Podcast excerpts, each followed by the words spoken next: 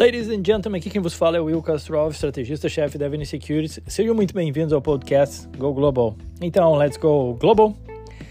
O balde de água fria do Fed no rally de Natal. Esse texto foi publicado no site da Avenue, é o chamado Insights Avenue, toda semana, um texto novo falando aquilo que acontece no mercado americano e eu aqui neste podcast simplesmente narro um pouco daquele texto que está lá no site. Quem quiser lá tem o texto completo, os gráficos, mais informações, porque obviamente num post a gente consegue colocar mais dados, mas aqui vamos pegar o resumo. Esse texto, na verdade, foi escrito pelo meu colega Guilherme Zanin e vamos ver o que, que ele nos traz. Bom, primeiro, chamando atenção para essa questão do rally de Natal. Né? O rally de Natal na Bolsa de Valores é algo muito pedido pelos investidores ao Papai Noel, né? Isso é verdade. Para quem não conhece, é, é, um, é um período em que é esperado uma alta do mercado na semana anterior ao dia 25 de dezembro, tá? Isso, isso existe de fato. É, se você digitar no Google Rally de Natal, enfim, você vai ver é o Christmas Rally, né? Você vai ver é, alguns estudos a respeito. No caso, ele pode acontecer nessa semana e existe, seria agora, na né, última semana de Natal, e existem inúmeras explicações para esse fenômeno, né? Alguns dizem que é um sentimento geral de otimismo ou também de investimentos dos bônus de férias, enfim. Tem uma outra teoria que fala que alguns investidores institucionais grandes tendem a sair de férias nessa época do ano, deixando o mercado aí para investidores de varejo e que, que tendem a ser mais otimistas, né, quando olham para o mercado. No entanto, a verdade é que parece que o Banco Central americano decidiu jogar um balde de água fria no mercado em sua última reunião do ano. Falo isso a respeito da. trazendo um pouco à tona aquilo que aconteceu na última semana. A gente teve informações importantes sendo reportadas no mercado. Primeiro, né, o primeiro principal, né, digamos assim, é em termos de dados econômicos, né? Uh, o índice de inflação dos Estados Unidos, o CPI, saiu semana passada, apresentou em novembro uma alta de 0,1 na comparação mensal e no acumulado do ano 7,1, acumulado de 12 meses, tá? Esse dado mostrou que a inflação ela cedeu mais rápido e mais forte do que o mercado esperava.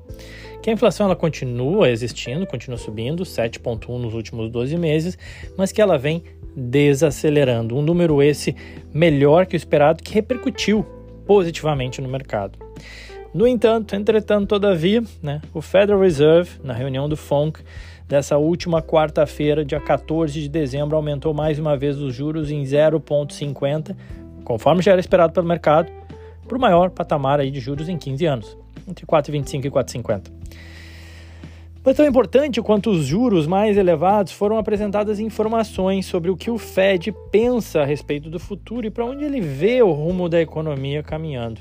E aí, entre os destaques, e isso foi bastante repercutido no mercado, a indicação de que as autoridades esperam manter as taxas mais altas até o próximo ano, sem reduções de juros em 2024, segundo as projeções do FONCA. A esperada taxa terminal de juros, né, ao ponto que os membros esperam encerrar os aumentos de taxas de juros, ficou em 5,1, número esse também maior do que o que estava sendo esperado anteriormente.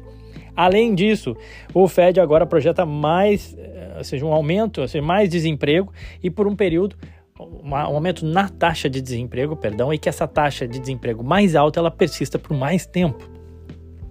E por fim, obviamente, que com tudo isso, né, seja mais desemprego, reflete reflexo também de um menor crescimento. Então, número, assim, projeções realmente mais negativas. É, essa a medida de aumento de juros, apesar desse cenário negativo pelo Banco Central, vai lembrar, né, ou seja, ele busca frear ainda mais inflação, que a autoridade eh, vai esperar, a autoridade monetária vai esperar aí para ter mais evidência que a política monetária de fato está cumprindo o seu propósito, está sendo efetiva, né? Teve a frase importante, replicar aqui: o comitê antecipa que os aumentos contínuos na faixa-alvo serão apropriados para atingir uma postura de política monetária suficientemente restritiva para devolver a inflação a 2% ao longo do ano, repetindo a linguagem que ele já tinha usado em comunicações anteriores. Os investidores, obviamente, reagiram negativamente à expectativa de que o juros possa ficar mais alto e por mais tempo. E no mercado de, no mercado de ações, especialmente naquele dia, operava no, em alta e depois virou para o campo negativo. Na nossa visão, já, tinha, já vem comentando aqui, o Banco Central ele busca manter o discurso mais duro contra a inflação.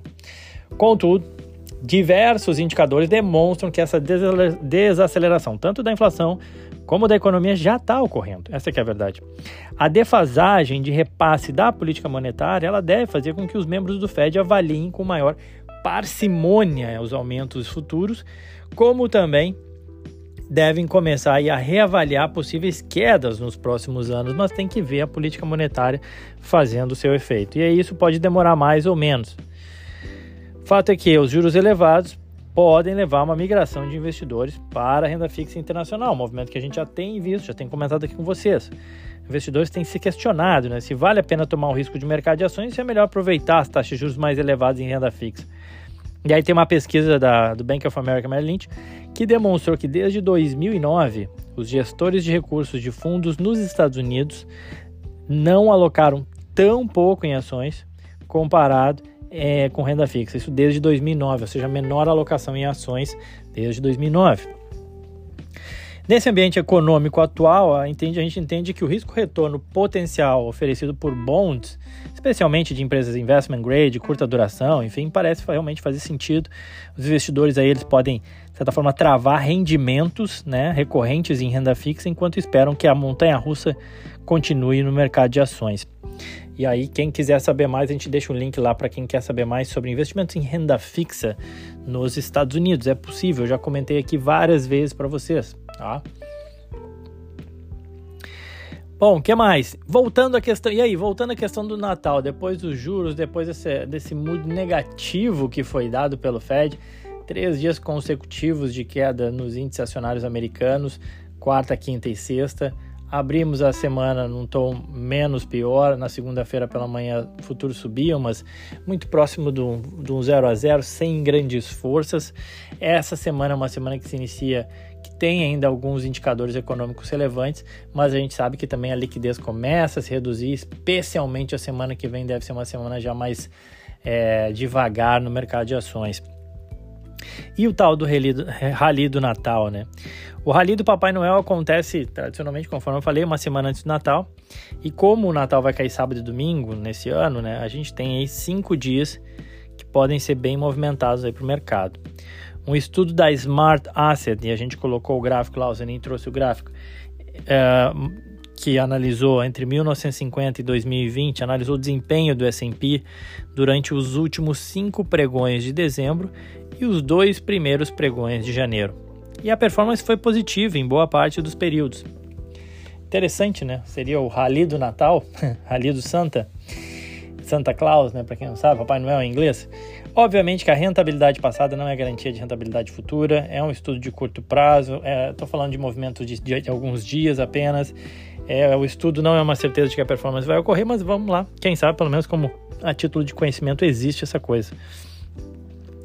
É, e inclusive, obviamente, lembrando né, que essa variação positiva em cinco dias ela não é tão relevante. É, e é, você tem que pensar na sua carteira sempre como um todo, considerar alocações internacionais em 2023 como um todo, né? E aproveitando que a gente já está entrando nesse clima de virada de ano, então é Natal, né? O que que você fez? O ano termina e nasce outra vez. Então que se você não investe ainda no exterior, que 2023 seja o ano de você começar. Não vou me despedir, não vou dar bom, um feliz ano novo para vocês, porque a gente ainda comenta alguma coisa na semana que vem, tá bom? Mas desejo a todos aí um ótimo, feliz Natal. Parabéns se tem algum argentino me escutando aqui, parabéns pela Copa do Mundo, campeões merecem, especialmente pelo, pelo Messi. Fiquei feliz. Peço desculpa se algum francês está me escutando aqui, fique triste, mas enfim, a Copa do Mundo foi muito legal, o último jogo foi muito bacana, não tanto para o Brasil, é verdade, mas a gente, acho que vocês todos se divertiram, eu pelo menos me diverti.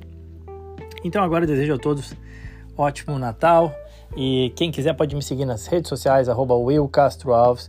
Falo mais sobre investimentos, inflação, economia, especialmente pensando em alocação internacional, tá bom? Era isso então, pessoal. Desejo a todos aí uma ótima semana. Aquele abraço.